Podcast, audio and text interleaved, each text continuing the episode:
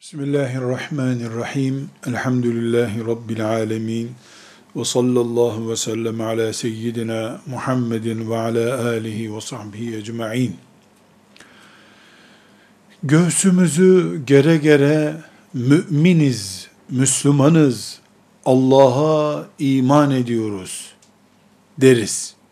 Diyeceğiz inşallah son nefesimize kadar. Böyle olması gerekiyor. Allah Rabbimizdir.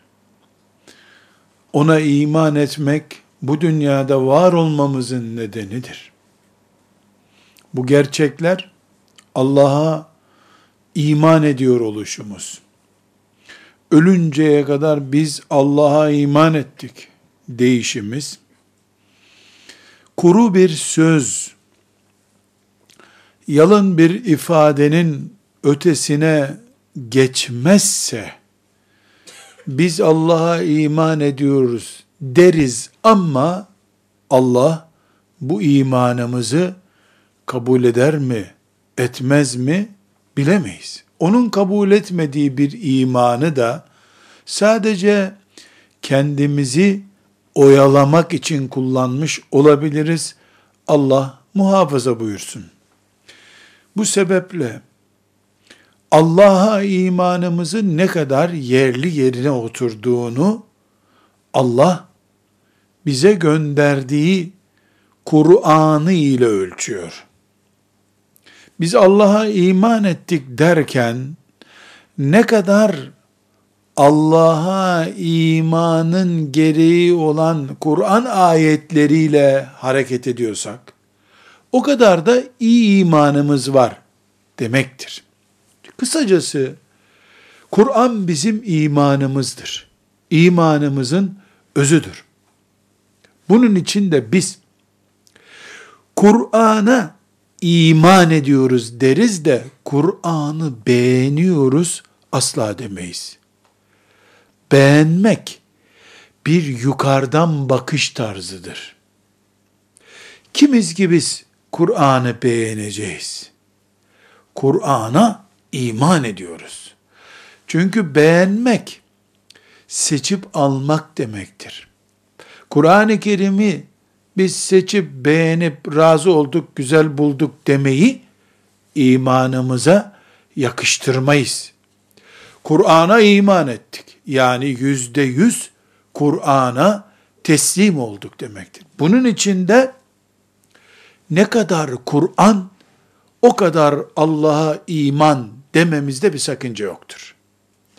Kur'an içimizde toplum olarak veya fert kişi başına ben olarak Kur'an içimizde erimişken biz iyi bir imandan söz edemeyiz. Şöyle kabul edelim. Kur'an'a imanımız pratik açısından mesela yüzde yetmişlerde, yüzde yetmiş Kur'an bağımız var, yüzde otuz bir erime ve zayıflama var. Ama Müslümanlığımızı ve müminliğimizi konuşurken yüzde yüz diyoruz. Bu bize göre. Allah'a göre böyle değil ki. Allah'a göre ne kadar Kur'an varsa teslimiyet, pratiklik ve uygulama açısından ne kadar Kur'an varsa o kadar da iman var demektir. Kur'an düştükçe iman yerinde durmaz. Çünkü iman yükseldikçe zaten Kur'an yükselecek.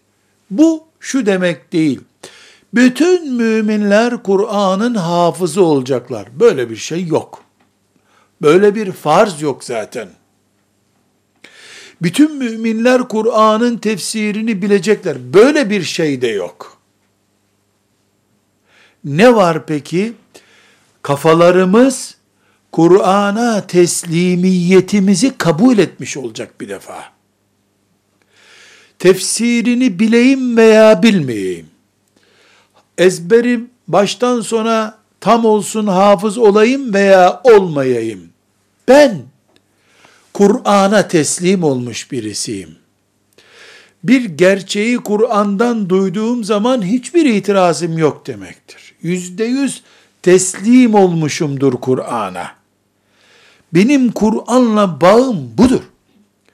Bunun üstüne yani böyle yüzde yüz teslim olmaya yönelik olarak bir sorun olmadıktan sonra hafız olmasam da ashab-ı kiramın pek çoğunda olduğu gibi hatta belki yüzde 99'u hafızın hafızlık kelimesinin karşılığını ashab-ı kiramda bulmadığı halde yüzde 99'u ashab-ı kiram hafız olmadıkları halde başka bir ifadeyle Allah'ın en iyi kullarıydılar. Mesele ezberlemek meselesi değil, ezberleyip yuvarlamak meselesi değil. Ezberinde olsa da olmasa da teslim olmak meselesidir. Bir Müslüman şöyle bir ölçüm yapabilir. Ben Allah diyor ki sözünden sonra içimde tereddüt olan bir ayet var mı acaba? Mesela Allah cihada çıkın dediğinde bir erkek veya bir kadın ama ben diye itirazlı bir cümleyle başlıyor mu? Yoksa ashab-ı kiramda olduğu gibi Allah onlardan razı olsun. Tabi ya Rabbi, hemen ya Rabbi diyebiliyor mu? Erkek veya kadın Allah'ın hükmüne itiraz edemez. Ayetine elbette itiraz edemez. Ölür de itiraz edemez diyor mu? Hüküm Allah'ındır. Allah'tan başkası hüküm veremez sözünü. Siyasette öyle anlıyor mu? Aile ilişkilerinde öyle anlıyor mu? Faizli veya faizsiz ticari ilişkilerde öyle anlıyor mu? Ahlakta öyle anlıyor mu?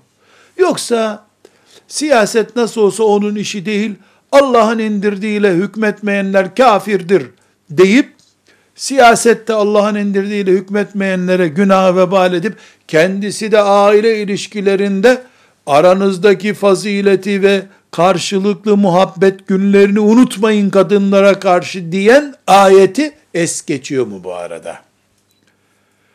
Hep siyaset değil ki Kur'an Ahlak var, aile ilişkisi var. وَلَا تَنْسَوُ الْفَضْلَ بَيْنَكُمْ Ey müminler! Karı koca olduğunuz zaman aranızdaki o tatlı günleri şöyle boşamaya doğru kaydığınız, boşanmayı istediğiniz zaman sakın unutmayın ha. O günler de vardı deyip bir denge kurun şeklinde emreden ayet mümini çakı gibi bulunduğu yerde kesip bırakıyor mu? Madem Allah o günleri unutmayın dedi, biz de çok iyi başlamıştık, çok tatlıydı, o günlerin hatırına bunu kapatıyorum diyor mu? Yani Kur'an'da şu kadar bin ayeti var Kur'an-ı Kerim'in, elhamdülillah Rabbimin karşısına çıktığımda, sen filan ayete bir itirazın yoktu.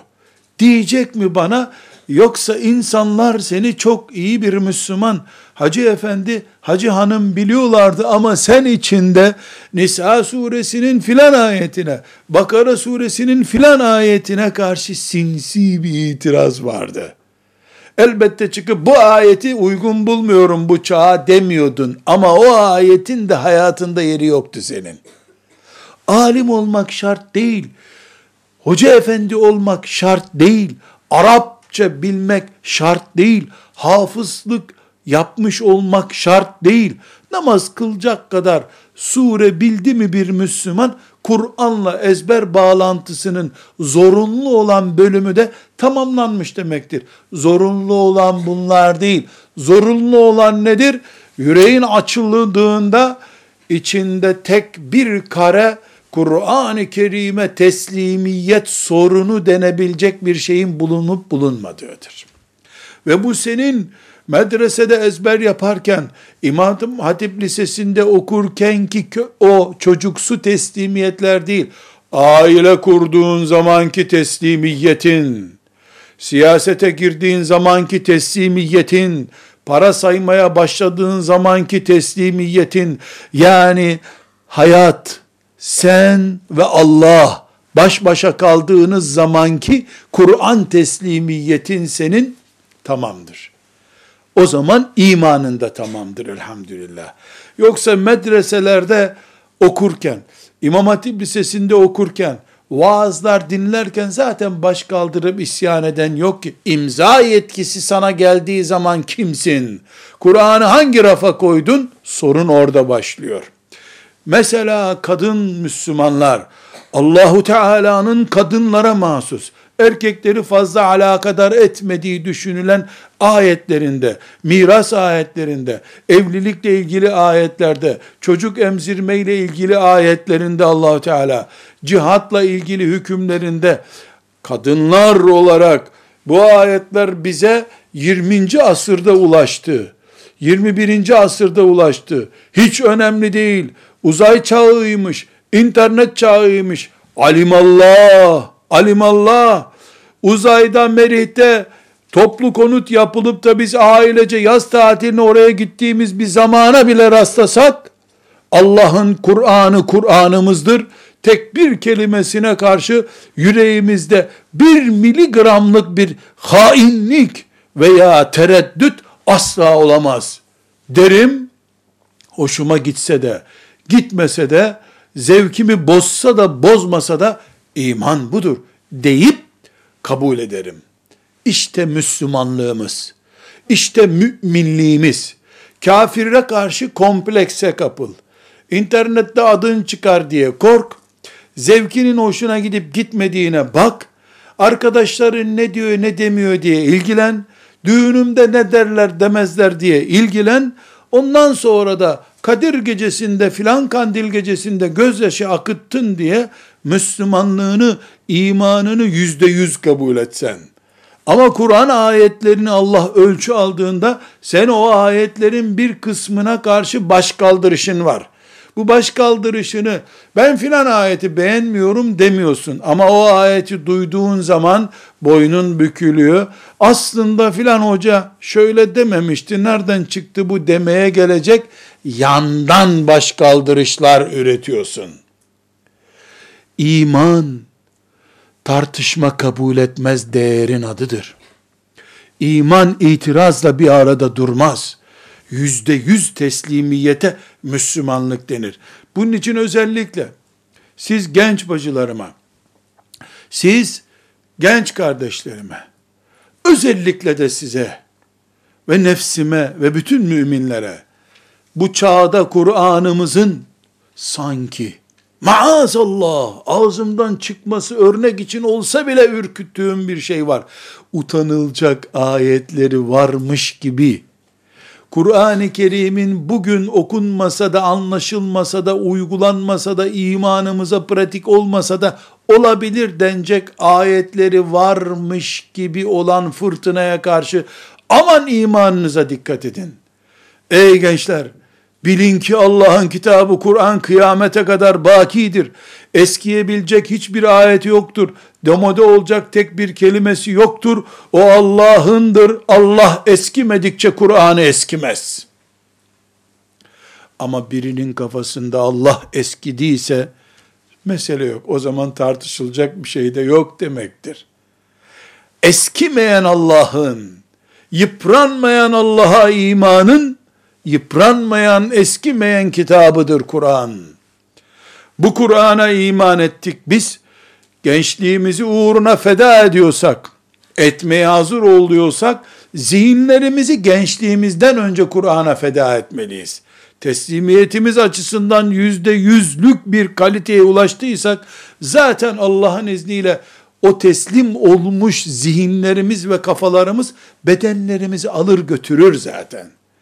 Ama bedenlerimizi teslimiz, şehit olmaya hazırız, Kur'an'a hizmete hazırız diye iddia ile şişirdiğimiz bir dönemde aslında zihnimizde tereddüt varsa kendi kendimizi aldatıyoruz, şeytanı sevindiriyoruz, ümmetimizi hayal kırıklığına uğratıyoruz demektir. Kur'an'a dönmek zamanındayız. Yüzde yüz Kur'an'a yönelmek zamanındayız. Hiçbir sorun olmadan, hiçbir tereddüt olmadan Kur'an'a dönmek zamanındayız. Ne yazık ki, ne yazık ki, bir acı ve esef içerisinde bunu zikretmek zorundayım. Bu topraklarda son yüz yıl içerisinde Kur'an'la aleni savaşılan bir dönem oldu. Alfabesi suç kabul edildi. Kur'an-ı Kerim'i okumak da, bir kitap şeklinde evde bulundurmak da hapse girme nedeni oldu. Çuvallara mushafları doldurup sirkeciden denize attılar. Hatta Kur'an alfabesine benziyor diye Arapça yazılmış veya Osmani lisanla yazılmış tarih kitaplarını bile çöpe atlar. Sadece alfabesi Kur'an alfabesine benziyor diye. Resimli coğrafya kitaplarını bile çöpe attılar. Alfabesi Kur'an alfabesine benziyor. Urlu, suçlu, kabahatli kabul ettiler Kur'an-ı Kerim'i. Bu yaklaşık olarak bir 30-40 yıl sürdü. Ümmetimizin makus ve ağladığı tarihtir o.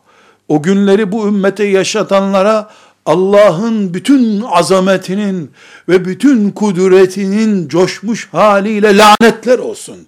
Kur'an'ımızla savaşan, ezanımızla savaşan, bilerek bilmeyerek demeyeceğim ama bilerek bilmeyerek bir sürü insanın hatası ile bu hale gelindiği için kim kafirlere destek olduysa, kim Kur'an'ımızın susturulmasına karşı bir bardak su yardımında bulunduysa, bu lanetten muhakkak payları vardır. Bu lanet onlara da gidecektir. Ben bu laneti yapayım veya yapmayayım, melekler yaptılar bu laneti. Ancak, ancak, ortaya iki sorun çıktı. Birincisi, o günkü o zulüm şartları içerisinde, cahil, Kur'an tanımaz, Kur'an'ı ölülere okunur bir kitap zanneden bir nesil yetişti. Bu nesil şu anda 60'lı 70'li yaşlarını yaşıyor. Veya 80'li yaşlarındalar. Bunlar Kur'an-ı Kerim'i bir masal kitabı gibi gördüler. Sadece öldüklerinde çocukları onu camiye götürsün, camide onların adına Kur'an okusun, evinde bile değil, camide okunsun şeklinde düşündüler. Elbette Kur'an'ın onlara hiçbir faydası yok bu dünyada olmayacaktı. Ahirette zaten Kur'an yakalarına yapışacak ümmet onları affettim dese bile Kur'an onları affetmeyecek. Birinci sorun bu. İkinci sorun daha çıktı. O günkü fırtınalarda, o zulüm ortamında, o tağutların ve despotların Kur'an'ı ezmeye çalıştığı zamandaki havadan kaynaklanan bir gevşeklik oluştu. Aslında Kur'an-ı Kerim'e karşı bir iman sorunu taşımadıkları halde bugünkü nesil içerisinde Kur'an-ı Kerim'i layık olduğu azametli mekanında değil de sıradan bir kitap rafında tutmak isteyen bir nesil geldi. Hatta sıradan da aşağıya çekip matematik kitabından sonra okunur bir kitap haline getirdiler ama Kur'an Kur'an gene gözlerinde. İman açısından inşallah bir sorun yok ama ikinci problemimizde pratik açısından ciddi bir sorun var. Bu ne sorunu? O Kur'an'a zulümle geçen son 50 senenin yaklaşık olarak içerisinde Kur'ansız Kur'an'ı reddeden bir nesil geldi. Bir de Kur'an'ı reddetmedikleri halde, iman ettikleri halde Kur'an'ı ihmal eden bir nesil geldi. Bu ihmali zeki çocukları Kur'an kursunda harcamayalım, koleje verelim mantığında görebiliriz. Bu çocuk hiç hiçbir hiçbir iş yapamaz. Bir hocaya verelim. Hoca bunu bari cenaze yıkayıcısı yapsın diyen alçak zihniyette görebiliriz. Bu anlayışı çocuk çok zekidir. Sadece yazın gitsin Kur'an okumaya, kışın kafası karışmasın, üniversite kazanamaz anlayışında görürüz. Sanki Kur'an zeka körelten, adeta Kur'an onunla meşgul olanları teknolojide ve matematikte geri bırakan bir kitapmış anlayışı. Kızından erkeğine kadar çocuklarını Kur'an-ı Kerim'le buluşturmayı bir tür gece konduda yaşayan veya bir tür toplumun ikinci sınıfından olanlar havasında zanneden, cahillik ilikleri ne kadar işlemiş ama iman ehli insanlar inşallah diye bir nesil çıktı. Kur'an ihmali diye bir cinayet işlendi. Bu Kur'an ihmali kastan bilerek ilk 50 senede uygulandı. zulüm yapıldı Kur'an'a ve Kur'an ehline.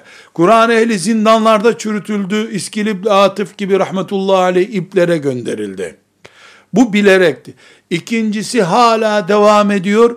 Bilmeden, farkında olmadan Kur'an kursu yapalım ama bizim çocuk başka yerde okusun. Çünkü bizim çocuk zeki, onu kursta harcamayalım diye bir sefalet türetildi. Kur'an ihmali. Bu Kur'an ihmalinin faturası ise ne oldu? Katı kalpli, kapitalist adamlar olduk. Katı kalpli olduk. Ne yetim kalan çocuklar, dul kalan kadınlar, bombalanan insanlar bizi rıkkat ve incelik haline getirdi. Ne başımızdaki siyasi belalara bir anlam verebildik. Kalplerimizde katılaşma oldu. Sapıklıklar türedi. Müslümanların camilerinde bile ümmeti Muhammed'in mukaddesatı ve değerlerine karşı laubalilikler üretilebildi. Ve aynı zamanda Allah'ın intikam alacağı toplumlar haline geldik. Allah'ın intikamına muhatap olduk. Kur'an'ının ve şeriatının toplumda adeta yok kabul edilmesinde sakınca görmeyen nesiller topluca Allah'ın azabına muhatap olduk. Kasalarımız dolduğu halde, mutfaklarımızda bir yıllık yiyecek dolaplarımızda yer bulamayacak kadar bol bulunduğu halde, ailece çift maaş çalışıldığı halde, gözü doymayan, hayattan bunalmış, toplumun yüzde elliden fazlası neredeyse, psikiyatrik sorunlar yaşayan bir toplum haline geldik. Kimi cin diye bir numara tutturdu. Kimi genetik bir baş ağrım var dedi. Herkesin sorunlu olduğu, yeni taze evlenmişlerin boşanmayı düşündüğü, evlenemeyenlerin şükürler olsun beladan kurtuldum dediği, evlenenlerin bu belaya nereden düştüm dediği, kimin nereden mutlu olduğu belli olmayan stresli bir toplum haline geldik. İşçi iş bulamaz, patron işçi bulamaz, her yerde her şey var, hiçbir şeyde doyum yok sıkıntısı yaşar hale geldik. Ve Kur'an'ın şefaatini sadece mezara girerken ki ilk darbe anında gerekli, onun dışında ise olsa da olur, olmasa da olur denebilecek hale geldik. Bugün eğer Resulullah sallallahu aleyhi ve sellem çok açık bir dille evlerinizde Bakara suresi okuyun, Bakara suresi okunan bir eve iblis girmez, girse de etki edemez, Allah evinize huzur verir hadisi şerifini duyan Müslümanlar o gün hemen mushaflarını alıp Bakara suresini okumaya ihtiyacı hissediyorlar mı etmiyorlar mı diye bir test yaptığımızda yüreğimiz sızlayacaktır. Çünkü yani Efendimiz böyle buyuruyor ama yani bir Bakara suresi okunmakla bolluk mu olacak, maaşıma zam mı yapılacak diye şeytan içten içe kemirmiş bizi. Bunu fark edememişiz aslında. Ve bu Kur'an'ı ihmalimiz son 50 yılın hastalığı olan bu Kur'an'ı ihmalimizin bizi hatimetü su kötü bir ölümle Allah'a gitme tehlikesine karşı hiç önemli değilmiş gibi gevşek bıraktı. Ölürken trafik kazasında mı ölürüz? Elektrik mi çarpar? Yoksa sigortasız olduğum için kanser tedavisi göremem ölürüm vesaire korkuları kötü bir ölümle imanımızın tehlikeye girdiği bir ölümle ölürüm maazallah korkusunu kat kat aştı. Çünkü zaten biz öldükten sonra Kur'an'ımızı hafızlar okuyacağı için hiçbir ölüm tehlikemiz yok ki. İman garanti. Müslümanlık garanti. Niye? Çocukken bir defa yazın camiye gitmiş. Bir. İki, dedesinin e, ölümünden sonra hatim okunmuş, o hatimi dinlemiş. Üç, o öldükten sonra da çocukları o kadar nankör değil, onun için bir Yasin okutacaklar herhalde. E dört, e Müslümanların mezarlığına konacak, bayramlarda gelip insanlar Fatiha okuyacaklar. Ya, ya, bu kadar Müslümanlık yeter. Anlayışı nereden geldi? İhmal edilmiş buzdolabına konmuş Kur'an'dan geldi bu. Kur'an'ın ihmali kadar büyük bir cinayet yok. Bugün Asiye adayı olan genç kızlar, ben Asiye'yim diyenler, bugün Mus'ab adayıyım Allah'ın izniyle diyen genç erkekler veya genç kızlar, madem öylesiniz, Kur'an'a sarılacaksınız. Kur'an'ın ihmaline karşı kesinlikle siz, Kur'an'ı hiç kimse okumasa da, hiç kimse amel etmese de, ben varım diyen yürekliliği göstereceksiniz. Kur'an'ımız peki nasıl ihmal edildi? Okunması ve dinlenmesi ihmal edildi. Şöyle sabahleyin kalkar kalkmaz hayata Kur'an'la başlayayım. Yatarken Kur'an'la başlayayım. Yahu ezber bildiğim Yasin-i Şerif'i merdivenden çıkarken okuyayım. Nasıl olsa otobüs durağında bekliyorum. Bari burada Mülk suresini okuyayım anlayışı yerine gerektiğinde törenlerde, cenazelerde okunacak Kur'an yer aldığı için okunması, dinlenmesi, Kur'an dinleme zevki kesinlikle kayboldu. Kur'an tefekkürü. Ben yedi gün oldu filan dersteydim. Orada Haşr suresinin son ayetlerinin tefsiri yapılmıştı. O günden beri bir türlü yemek yiyemiyorum. O günden beri kendimi Allahu Teala'nın huzurunda hissediyorum. O günden beri cennette Efendimiz sallallahu aleyhi ve sellem ashabıyla buluştum zannediyorum. Hayatım bir değişti o Haşr suresinin tefsirini dinleyeli beri. Etki etti bana. Bir ilaç oldu. Uyuşukluğumu giderdi diyemiyoruz bir türlü. Neden? Kur'an-ı Kerim kültüre dönüştü.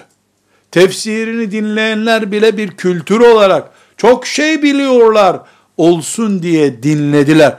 Elbette Allah'ın böyle olmayan müstesna kulları kesinlikle vardır. Ama umumiyet budur. Genel görüntümüz budur. Yoksa böyle olmayan Allah'ın nimetine kavuşmuştur. O ebedi şükürler içerisinde olsun. Ve Kur'an-ı Kerim'le amel etmek. Allah'ın kitabı böyle buyurduktan sonra son söz odur. Bu söze karşı verilecek hiçbir cevap yoktur diyen anlayışın sahibi olmak. Hüküm kaynağımız Allah'ın kitabı olmalıdır. Kur'an-ı Kerim'e göre dizayn edilmiş yasalarımız ve kasalarımız olmalıdır. Yani bizim dayanağımız Kur'an olacak. Kur'an'ın dışında beşerin ittifak ettiği, beşerin hoş gördüğü şeyler temel mantığımız, temel yasamız olamaz bizim diyemiyoruz bir türlü. Kur'an'ı ihmalin açık meydanları bunlar.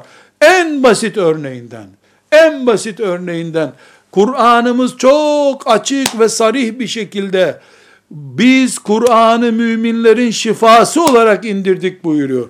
Yüreklerindeki iman hastalıklarının da şifası, başındaki ağrıların da şifası.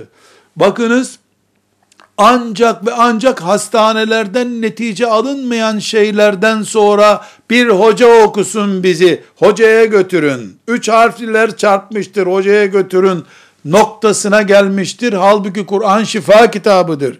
Niye ben hocaya gidiyorum da kendim ayetel kürsü okuyamıyorum? Benim kitabımı niye bana başkası okuyor? Yatalak olurum, felç olurum maazallah. Dilim tutmaz birisi bana okur. Niye kendim okumuyorum? Mesele iman meselesi. Şifalılığı bile ihmal edilmiş bir Kur'an çağında yaşıyoruz. Siz siz olun genç kızlar. Asi adayları siz siz olun. Doktora da gidin. Ayetel kürsü ile şifa bulmayı da deneyin Allah'ın izniyle. Şifa bulun.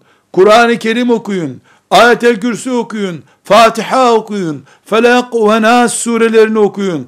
Avucunuza üfleyin. Başınızdan elinizin değdiği her yere kadar kendinizi meshedin. Böylece ayetel kürsi ile krem gibi vücudunu sürmüş, kontrol altına almış Müslüman olma zevkini, ciddiyetini ve Allah'ın izniyle şifasını yaşayın. Bir sürahiye üç defa ayetel kürsiyi okuyun, üfleyin, ondan sonra su diye onu için, ilaçlı suyum deyin. Allah'ın indirdiği Kur'an'dan güçlü bir ilaç olmaz deyin. Size doktor bir ilaç verdiyse, onu zaten kullanacaksınız.'' Kur'an-ı Kerim'i ihmalimizin boyutları bunlar. Şifa olması ki masrafı yok. Hadi siyaseten hüküm kaynağı olmasını zor bizim için. Hadi Kur'an-ı Kerim'i ticarette uygulamak zor ama şifa olsun. Ayet-el Kürsi'yi okuyup üfleyerek yatmamda da mı sıkıntı var? Hayır, bu mesele ihmalden kaynaklanıyor. Sıkıntısı var veya yokluğundan kaynaklanmıyor. Neden insanlar Kur'an-ı Kerim'imizi bu hale getirdiler? Dedik ki bir cahillik dönemi, bir kopukluk dönemi yaşandı. O kopukluk döneminde ümmeti Muhammed'in çocukları Kur'an'dan kopuk kaldılar. Sonraki nesillerde Kur'an'ı ancak işte böyle işin düşünce okunur bir kitap olarak algıladılar. Bu cehalete karşı kesinlikle ilimle Kur'an-ı Kerim'i tanıtan ayetler ve hadisler ve ulemamızın bu konudaki yatırımıyla cevap vermek yeni Kur'an'ı sahiplenen, sahiplendikten sonra da ezberleyen nesil yetişmek zorunda. Siz gençler Allah'ın kitabına yönelecekseniz ezberden önce sahiplenin o kitabı. Kur'an'ım benim deyin. O benim Kur'an'ım derken ki dişlerinizin birbirini gıcırdattığı sesi melekler yazsın, kaydetsin, Göreceksiniz ki ondan sonra Kur'an kendisi size açılacak zaten. Saatlerce ezberlemek için uğraşmadan adeta sanki ezber biliyormuşun gibi Kur'an'a açılacaksınız. Allah'ın izni ve keremiyle. Ve maalesef kapitalist anlayış, liberalist mikrop Müslümanların içine de sızmış ve ne yazık ki esefle söylüyoruz ki Müslümanlar bir dünyevileşme hastalığına tutulmuşlardır. Dünya rakamlarıyla değeri olmayan şeyler arasında görüldüğü için Kur'an'a yapılan yatırım, diploması para getiren bir şey değil, ek bir force getirmiyor. Müslümanlar arasında bile yani sen başka bir tıp okuyamadın mı denecek durumda görüldüğü için Kur'an'la meşgul olanlar, ahiret hayatı aslında para etmediği için, sadece dünyevi birimlerle ölçüldüğü için hayatın kıymeti, Kur'an'ın sigortası hiçbir zaman işçilere yapılan sigorta gibi değerli, yani o gibi sözü aslında bizden çıkmaması gerekiyor ama en azından bari onun kadar bile değerli tutulmadığı için Kur'an-ı Kerim bugünkü ihmal edilmiş haline gelmiştir. Bunun için Kur'an kursu bir yere gidemeyen çocukların gittiği yer. Bunun için bir seneliğine bari lütfedip Kur'an öğretmeye çocuk gönderir ve buna rıza gösterir ebeveynler oluşmuştur. Bunun için dünya hep bir puan önde duruyor. Halbuki dünya fani, ahiret ebedi, cennet sonsuz, cehennem de sonsuz. İmanda var bunlar ama pratikte yok. Bir hastalık da bizim bu kapitalist ve liberalist ve şu gizli ve açık bizi sinsice işgal eden sekülerizm hastalığından sonra sürekliliği olmayan işlerin müptelası olduk. Cep telefonunu bile eskiyinceye kadar elinde tutamayan, dairesini bile suvaları dökülünceye kadar değil de komşular değiştirince değiştirme hastalığına tutulmuş. Her şeyi değiştirme hastalığına tutulmuş. Sürekliliği kaybetmiş kalitedeki Müslümanlar olduğumuz için bugün karar verip ben artık Kur'an-ı Kerim okuyayım her gün iki sayfa okuyayım dediği halde bunu bir sene devam ettiremeyen anlayışta hastalıklarımızdan birisi. Yoksa Kadir Gecesi camide vaaz dinlerken, heyecanlı bir konferans dinlerken insanlar bin bir karar veriyorlar. Ama bunu 30 gün devam ettiremiyorlar. Hayır siz gençler, siz gelin Kur'an'ın gençleri olun. Siz Kehf suresinde bahsedilen gençlerden olun. Siz o delikanlılara örnek gösterilen İbrahim aleyhisselamın peşinden gidin. Ey Rabbim ben bugün program çiziyorum. Bu kitabını bundan sonra sürekli istikrarlı programlı bir şekilde sahipleneceğim ben. Ölürken Kur'an'la öleceğim. Yaşarsam Kur'an'la yaşayacağım diyen ispatı yapın, melekleri şahit tutun, Allah da size yardım etsin. Bunun için bir, kesinlikle bir Müslüman Fatiha suresini, Bakara suresini, Kehf suresini, Fetih suresini, Mülk, Tebareke suresini okumayı adet edinmelidir. Bakara suresini her yıl bir defa evinde okumalı. Mülk suresini her akşam yatarken okumalı. Fetih suresini bari cuma akşamları okumalı. Kehf suresini cuma günü okumalı. Birini gece, birini gündüz okumalı. Fatiha suresini ise evinden çıkarken, evine girerken, işe giderken, işten dönerken, merdivenleri inerken, merdivenlerden çıkarken, Subhanallah der gibi, La ilahe illallah der gibi Fatiha suresi okumalı. Ayetel kürsi tutkunu mümin olacaksın ey genç. Ayetel kürsi Kur'an'ın en büyük ayetidir. Eğer Allah kaderine ölüleri de ara sıra dünyada dirilteceğim diye bir şey yazmış olsaydı, yani kanunu nedir? Ölen dirilmeyecek. İsa aleyhisselamla bir iki kişi mucize dirildi. Ölen dirilmeyecek kanunu budur. Böyle yazmasaydı Allah, ölen bir daha dirilmeyecek, mahşerde dirilecek diye bir kanun yazmasaydı, adınız gibi bilesiniz ki değil kansere karşı korumak, değil Allahu Teala'nın verdiği hastalıklardan, baş ağrısından birisine iyi gelmek, Ayetel Kürsi'de öyle büyük sırlar var ki 2000 sene önce Orta Doğu'da ölmüş bir insanın kabrinin başında okusan kalkar ve Ayetel Kürsi'nin önünde secde ederdi o. Ölü dirilten bir suredir. Ayetel Kürsi. Ayetel Kürsi. Bunu böyle bileceğiz. Her namazın arkasından tesbih çek veya çekme ayetel kürsüyü okuyarak secdede oradan kalk. Sabah evinden çıktığında ayetel kürsü okumadıysan ve 3 kilometrede yürüdüysen işe giderken geri gel, eve gir, ayetel kürsüyü oku öyle çık evden. Hem de nefsin terbiye olsun. Bak bu ayetel kürsüyü okumazsa fena yapıyor. İş yerine girerken ayetel kürsüyü oku Allah'ın himayesine gir. Yatarken muhakkak ayetel kürsü okuyarak yat. Ve bayan olarak duaya niyet et, ayete niyet etme. Ayın 30 gününde de oku bunu.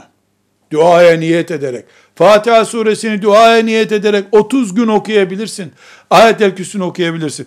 Kafirun suresini, İhlas suresini, Muavvizeteyn dediğimiz Felak ve Nas surelerini muhakkak Müslüman olarak okumalıyız. Bunların tefsirini bilmek şart değil.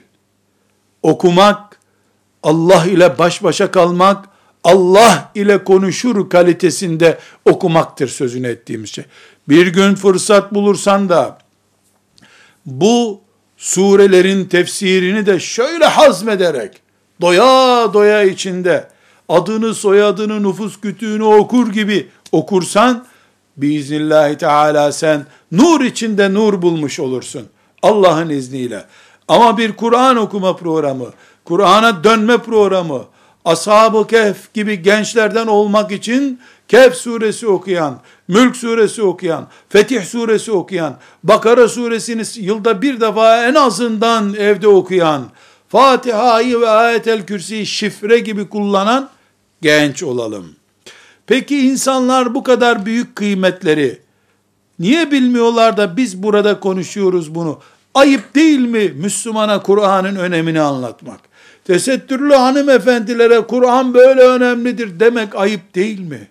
İmam Hatip Lisesi'nde okuyan, İlahiyat Fakültesi'nde okuyan, medresede okuyan, babası, annesi, kendisi ailece Müslüman olan bir nesle, bir aileye Kur'an hakkında bu sözlerin söylenmesi ayıp değil mi? Elbette ayıp.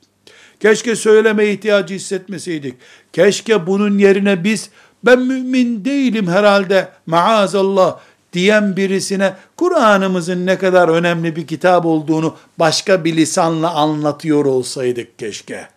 Keşke ben müminim deyip mangalda kül bırakmayacak kadar gür ses çıkaranlara ey insanlar, ey gençler Allah'ın kitabına dönün, Allah'ın kitabına dönün demeyi ihtiyaç hissetmeseydik. Neden insanlar bu kadar Kur'an-ı Kerim'den ihmal edilmiş bir Kur'an'dan bizi söz ettiriyorlar.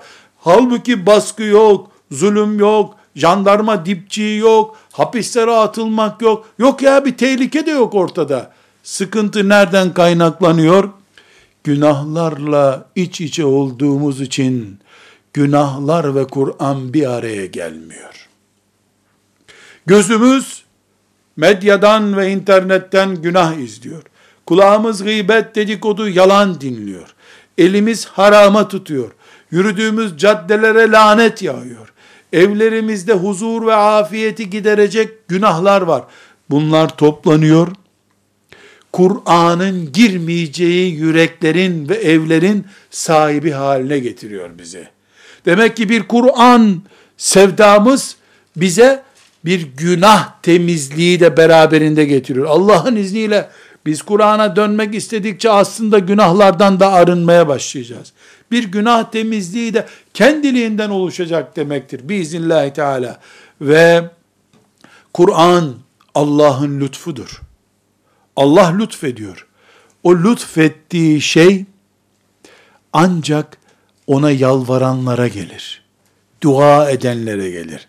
Kur'an sevdamız açılmış ellerimizi, şakırdayan dillerimizi gerektiriyor. Dua gerektiriyor, dua. Duayı beceremeyen bile bile Kur'an'dan uzak durur. İhlaslı bir şekilde dua edeceğiz. Bu duamız ne sağlayacak? Kur'an-ı Kerim'e yönelme heyecanımızı artıracak. Ve bir önemli sorun toplumdan Arapça dil olarak gitgide kelime düzeyine varıncaya kadar azalmaya başlayınca, Arapça bilen alimler azalmaya başlayınca, Arapçanın yerini alan İngilizce, İngilizcenin kültürünü ve İngilizceden esinlenen kitapları öne çıkardı. Bu da hepimiz Arapça öğrenelim anlamına gelmiyor ama biz ecdadımızın konuştuğu Türkçeyi konuşsaydık Kur'an'a bugün daha yakın olacaktık. Alfabe sorunu da yaşıyoruz. Kur'an'a dönelim. Ey gençler siz dönün. Boyun felci geçirdiği için Kur'an'ın bulunduğu rafa dönemeyen kafalardan vazgeçin siz. Siz tertemizken, berrak iken, şeytanın sizin sicilinizi henüz haramlarla, günahlarla doldurmadığı döneminizde siz Kur'an'a yönelin. Kaliteli, heyecanlı ve istikrarlı programlar yapın. Kur'an'a dönme programları yapın. Alim olmak için değil, Kur'anlı mümin olmak için. Hafız olmadan önce Kur'an'ım derken heyecanlanan yüreklerin sahibi olmak için Kur'an'a yönelin, Kur'an'a dönün, Kur'an okuyun, böylece Allah'ı bulun. Böylece Allah size insin rahmetiyle. Böylece müminliğinizi doya doya yaşayın. Böylece dünyanızı cennetleştirin, cennetinizi adım adım koklamaya çalışın. Kur'an okurken nasıl okuyacağız? Elbette Allah'ın kitabı diye okuyacağız. Kültür kitabımız değil Allah'ın kitabı. Gerekiyorsa misvak kullanarak, dirşimizi fırçalayarak Kur'an okumaya başlayacağız. Neden? Ağzımızdan Allah'ın sözleri çıkacak. Kirli dişlerle olmasın bu sözler diyeceğiz. Temiz yerde oturacağız. Maddi manevi pisliği olmayan yerde. Gerekiyorsa kıbleye döneceğiz. Euzu billahi mineşşeytanirracim. Bismillahirrahmanirrahim diyerek Allah'ın kitabını okumaya başlayacağız. Tecvidle, nota ile filan değil, tecvidle okuyacağız. Unutmuyoruz, mushafa tutmak da bir terbiye gerektirir. Abdestli olmak gerekir. Ama Kur'an okumak için abdest gerekmez. Mushafa tutmak için abdest gerekir. Dolayısıyla abdestimiz varsa mushafı açıp okuyacağız. O anda abdestimiz yoksa ayetel kürsü okuyacağız. Bir defa, on defa, otuz defa ayetel kürsü okuyacağız. Çok okursam ne olur? Allah'a daha çok yaklaşmış olursun. Bir mümin, burayı çok okudum diyorsa Kur'an ayetlerinden bir ayet için o henüz Kur'an okuma lezzeti yaşayamamıştır. Sevdiğini çok görmekten bıkar mı birisi? Allah ise aradığın, o kitabında konuşuyor. Allah ile konuşma zevki çok konuşunca bıktım dedirtir mi insana? Yüz defa ayetel kürsi okurum, üç yüz defa okurum. 300. okuyuşumda da ilk okuma heyecanım devam eder. Ve size mini bir tavsiyem bulunsun. Kur'an-ı Kerim'in 14'lerinde tilavet secdesi vardır. O secdeyi okuyan ve o ayeti okunurken dinleyen herkes yapar. Allahu Ekber deyip secdeye gidilir. Sübhane Rabbiyel Ala üç defa denir. Allahu Ekber'le kalkılır o kadar. Bu kadar. Tilavet secdesi bu. Abdestle yapılır şüphesiz. Çünkü o ayetlerde Allahu Teala bir çeşit dille bizim e, secde etmemizi emreder. Bu secdemiz bizim o anda peki ya Rabbi madem ki sen emir buyurdun ben de secde ediyorum demektir. Yani Allah mümin kulları secde eder kafirler secde etmez diyor 14 ayette. Özeti bu onların.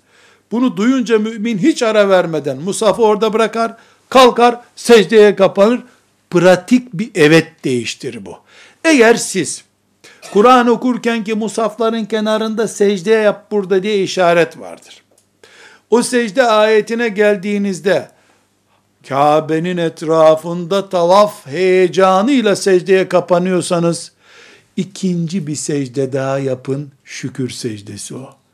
Demek ki Kur'an ayeti size şekil vermeye başlamış.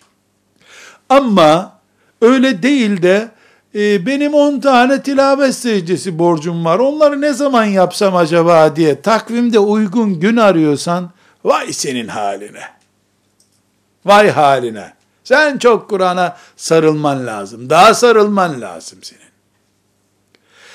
Ve genç kardeşlerim, size bir hafız tavsiyesi. 50 senedir bu dünya topraklarında hafız olarak dolaşan bir ağabey tavsiyesi. Hiçbir sesi güzel hafızı taklit etmeyin. Komik olursunuz meleklerin gözünde. Sizi Allah hangi sesle yarattıysa o olun. Odur sizi Allah'a yaklaştıran. Kur'an şarkı türkü değildir maazallah. İlahi filan değildir. Kur'an Allah'ın kitabıdır. Seni Allah A tonunda bir sesle yarattı. Sen zorlanarak B tonunda bir sesi taklit ediyorsun. Kur'an bunun meydanı değil. Kur'an bu, bu tecrübenin yapılacağı bir yer değildir. Bu, bu oyuna gelmeyelim. Filancanın sesi çok güzel. Ondan onu istiyor Allah. Benim cırtlak bir sesim mi var? Beni cırtlak duymak istiyor Allah demektir. Bu kadar basit. E benim güzel okuyuşum yok. Düelloda, yarışmada değiliz ki ibadetteyiz. Senin bedenin de güzel değil. Çok kilolusun. Niye namaz kılıyorsun? Bu kiloyla secdeye inerken bir çuval yuvarlandı gibi görünüyorsun. Bırakıyor musun namaz kılmayı? Jimnastik yapmış bir bedenim yok benim. Bari namazı kılmayayım, namaza ayıp olmasın diyor musun? O başka. Bedenle ne ilgisi var namazın? Fıçı gibi bir şey de olsan, dört köşe bir tip de olsan, namaz namaz senin için. Kur'an da böyle. Hiçbir hafızı taklit etmeyin. Tecvidine ve ta'limine uygun. Zaten Kur'an başka türlü okunmaz metleri nasıl, ihfaları nasıl, izharları nasıl, hunneleri nasıl, ra nasıl okunur, lafz-ı celal nasıl okunur, bunları bilirsin, okursun, dünyanın en çirkin sesiyle Allah'ın kabul buyurduğu en güzel Kur'an'ı okumak mümkündür. Kanarya gibi bir sesle de okuduğun Kur'an'dan dolayı cehenneme girebilirsin. Bilhassa farklı ırkların okuduğu Kur'an'a sakın aldanmayın. Mısırlıdır, ses tonu farklıdır, burun geniş sesi, yapısı farklıdır. Sen onu taklit etmeye çalışırken tabiatına aykırı davranırsın. Fıtrata aykırı da. Onu Allah o şekilde dinlemek istiyor. Hindistanlı bir Müslümanın boğaz yapısı, fonetik yapısı farklı. Onu öyle dinlemek istiyor Allah. Seni Anadolu toprağında yaratmış. Seni de böyle dinlemek istiyor. Zorlayarak sadece yokuşa sürmüş olursun. Yokuşa tırmandıkça da terlersin. Terlemenin de bu ibarete bir katkısı yoktur. Sen doğal halinle güzelsin. Kimseyi taklit etme. Taklit seni komik duruma düşürüyor. Ama dinleyen birisi maşallah az kalsın bayılıyordum dedi. Bayılan melek henüz duymadım ben. Melekler bayılıyor mu ona bak sen. Melekler bayılsın. Allah seni dinlediğinde razı olsun. Birbirimizin nefsini gıdıklamak için Kur'an okumuyoruz ki biz. Şarkı yarışmasına girmedik.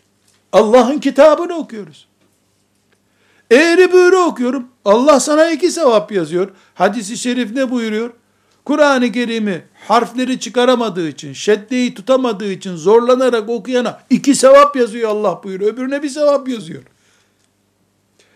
Başımıza gelmiş belalardan biri de budur zaten. Ya Allah 10 bin kulundan bir tanesine güzel ses veriyor, gerisine vermiyor. Gerisinin de pazusuna kuvvet veriyor. Öbürünün cebine kuvvet veriyor. Bunun için biz Kur'an'ımızı Rabbimizin bu boğazlarımızı yarattığı şekilde okuyacağız. Cırtlak, bozuk, böyle zırıltı yapan bir sesin mi var? Melekler bundan rahatsız olmaz. Sen merak etme. Hiç merak etme sen. Onu melekler Davud'un sesi gibi dinlerler. Yeter ki ihlasın Davud aleyhisselamın ihlası gibi olsun. Ve unutmuyoruz. Kur'an okumakla Kur'an dinlemek aynıdır. İnsandan dinlediğin zaman kendin okumuş gibi olursun. Evet, Kur'an-ı Kerim'i kayıt cihazlarından dinlemek de caizdir. Hatta mesela hanımlar bulaşık yıkarken, tuvalet ve banyoda değil, bulaşık yıkarken kayıt cihazından Kur'an dinleseler caizdir. Mesela yolda Kur'an-ı Kerim arabada ses cihazından dinlemek caizdir. Mesela tarlada çalışırken ses cihazını kulağına takıp hem tarlasını kazıp hem mümin Kur'an hiçbir sakıncası yok. Biz ayak ayak üstüne atıp keyif sürmüyoruz. Günlük maişetimizi sağlıyoruz. Ev işimizi yapıyoruz. Bir edep dışı bir pozisyonda yok ortada. Kur'an-ı Kerim'i dinleriz. Ama Kur'an ağız işi, alet işi değil. Onu sadece ezberimizi kuvvetlendirmek için, boş durmamak için, hafız yok yanımda bari ben dinleyeyim demek için dinleriz. Onu dinlerken de, hafızı dinlerken de وَاِذَا قُرِئَ الْقُرْآنُ فَاسْتَمِعُوا لَهُ وَاَنْصِتُوا buyuran Allah'ın emrini dinleriz. Kur'an-ı Kerim ister kayıt cihazından olsun, isterse bir hafızdan dinlediğimiz olsun, oturup hürmet ettiğimiz bir kitaptır. Kendim okurken zaten hürmet ediyorum ama Allah'ın izniyle ben her halükarda Kur'an-ı Kerim okurum, dinlerim, meleklere adımı böyle yazdırırım. Kur'an-ı Kerim dinlerken zaten e, abdestli olmak şart değil. E, mesela kadınlar çok zor günlerinde bile Kur'an-ı Kerim dinleyebilirler. Hiçbir sıkıntısı yok. Kur'an-ı Kerim okumalarında e, hadisi şerif sınır, sınır getiriyor. Fukahamız kayıt koyuyor. Özel günlerinde Kur'an okumasınlar. Dua niyetiyle ayetel kürsüyü, Fatiha suresini, Felak ve Nas'ı duayı niyet ederek okurlar. Hiçbir sıkıntısı yok. Dua niyet ederek sabahtan akşama kadar 250 defa ayetel kürsüyü okudum. 10 cüz okusan ancak o kadar yapacaktı zaten. Yok ben illa cüzümü okuyacağım. Senin derdin cüz okumak değil, bir şey yapmak. O bir şeyi Kur'an'a alet etme.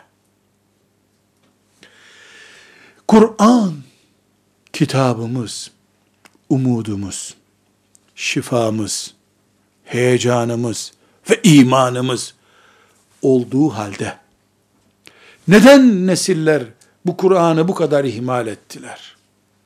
Neden gençler Kur'an-ı Kerim'i hayat görmüyorlar? Babaları öyle yaptığı için deyip geçiştiremeyiz. Babaları işçi olarak çalıştı, inşaatlarda çalıştı. Ben gençlere bakıyorum, işçilerin çocukları başbakan olmayı düşünüyorlar bu ülkede. İşçi çocuğunun kaderi budur diyene rastlamadım. Dünyalığa gelince herkes profesyonel oluyor. Niye Allah'ın kitabına gelince babam benim az okurdu. Onun da açığını kapatacak kadar okumak istiyorum. Annem gibi olmayacağım ben. Sadece Yasin toplantılarına gidiyor. Yasin'i dilime getireceğim ben. Yasin kulağımda çınlayacak. Niye demesin gençler? Niye demesinler? Bu kör gidişatı, köhne anlayışı, Allah'ın kitabıyla bugünlere gelmiş bir ümmet olduğumuz halde, Allah'ın kitabı dünyada da yücelmemizi, ahirette de yükselmemizi sağlayacağını yüzde yüz bildiğimiz halde, bu kör, kapitalist, dünyevileşmeye mahkum edilmiş Kur'an anlayışımızı yıkmak zorundayız. Bunu da gençler siz yıkacaksınız Allah'ın izniyle. Bu Kur'an size emanet. Gençler, alın Kur'an'ı Allah'ın emaneti olarak sahiplenin. Hanım kızlar, siz Kur'an benimdir, bizimdir. Biz Kur'an için varız deyin. Kur'an'ın devletini kurmayı da Allah size nasip etsin. Kur'an toplumunun çekirdeği olmayı da Allah size nasip etsin. Siz Kur'an'a sahip olun. Sizin bu bereketli anlayışınız, bu mücahit ruhunuz, aile olduğunuz zaman Kur'an'ın şefaatiyle ayakta duran aile haline getirsin sizi. Ama bu kör gidişata karşı, gafleti devam ettiren yeni bir nesilsiz olursanız, Allah önceki nesillere muhtaç mıydı ki size ve bize muhtaç olsun? Kimseye muhtaç. Bütün insanlar en kötü kafir kadar kafir olsalar Allah'a ne zarar verecekler ki? Kazanan biziz. Kaybeden de biziz. Onun için kör gidişata karşı Kur'an'ın nuruyla aydınlanmış gören, ufukları gören gözler olun siz. Allah'ın izniyle ve keremiyle. Hafıza başlayın demiyorum. Gerekiyorsa onu da yapın. Ama hele bir Kur'an benimdir. Ben Kur'an'a fedayım demeye hazır olun. O zaman dişlerinizin gıcırdadığını, Kur'an derken ki gıcırdadığını melekler duysunlar, kaydetsinler, gerisine karışmayın. Ve sakın ha, edebini yitirmiş, imanı da sallantıya düşmüş, cahilliğin zirvesine çıkmış, en dip zirvesine inmiş insanların, ne olacak ki Kur'an'ı okusan, amel etmek önemli. Amel edeceksin, Kur'an'ın devletini kuracaksın. Kur'an'ı tatbik edeceğiz. Kuru kuruya oku. Kuru kuruya okuruz biz bunu. Kuru kuruya okuruz ki devletini Allah bize nasip etsin. Sakın o felsefeye inanmayasınız. Kur'an teorisi olur muymuş? Kur'an'ın felsefesi mi yapılırmış? Kur'an ibadet kitabıdır. Hem ibadetini yaparız, onu namazımızda okuruz, hastamızı okuruz, ölümüzü okuruz, dirimizi okuruz, ibadet diye okuruz. İnşallah bunlarda samimiyetimizi gösterince Allah devletini de kurdurur bize. Sancağını da diktirir bize. Ama Kur'an-ı Kerim senin kütüphanende garip beklesin. Sen ondan sonra devlet kuracağım diye bekle. Sen çölde çadır bile kuramazsın. Bırak devlet kurmayı. Yapabildiğini bir yap bakalım. Cahil, sapık, ve aklı kıtların güya Kur'an-ı Kerim'i ciddi düşünecekler. Lazım değil senin düşündüğün. Düşünme Kur'an'ımı. Güya Kur'an'ı ciddi düşünecek böyle okumalarla filan böyle işlerle. Biz Kur'an-ı Kerim'imizin üzerinden ticaret yapan, cenazeleri dört gözle bekleyip evlere gidip hatim okuma numarasıyla para alanları da yuhluyoruz. Kur'an-ı Kerim'imizi sadece devlet için lazım, toplum, Müslüman toplum için lazım, ölüye diriye okunmak için değil deyip bir kenarda ihmal edeni de yuhluyoruz. Kur'an hem ölülerimizin şefaat kaynağıdır, ticaret yapmamak kaydı şartıyla, üzerinden para kazanmamak. Ben istemedim onlar verdi. Çek git buradan melekler duymasın bu sözünü senin. Ben istemedim onlar vermiş. Vermeyeceklerini bilsen selam verir miydin mezarlığa? Kendi kendimizi niye aldatalım biz?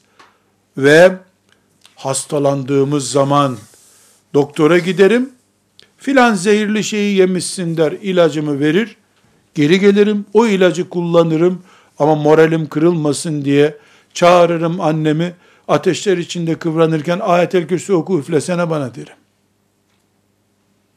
Hele hele psikiyatriye, psikoloğa gitmeden önce Kur'an şifahanesine girsem ben, Allah, Allah, Allah. Biz Kur'an ümmetiyiz. Gençler, siz de Kur'an'ın gençlerisiniz. Başka hiçbir ismi kabul etmeyin. Hiçbir derneğin, vakfın, hocanın, şeyhin adamı değilsiniz. Kur'an'ın adamısınız. Kur'an'ın kızlarısınız siz. Kur'an'ın delikanlılarısınız. Siz vefa göstermezseniz Kur'an'a kim vefa gösterecek? Zihinlerimizi Kur'an'a teslim edelim. Yüreklerimizi Kur'an'ımıza açalım.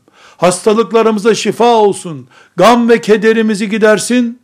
Bu heyecanla da Rabbimiz bizi görsün. Namazımıza heyecan gelecek o zaman. Orucumuza heyecan gelecek. Mümin kardeşliğimiz zevkli hale gelecek. Allah'ın izniyle velhamdülillahi rabbil alemin.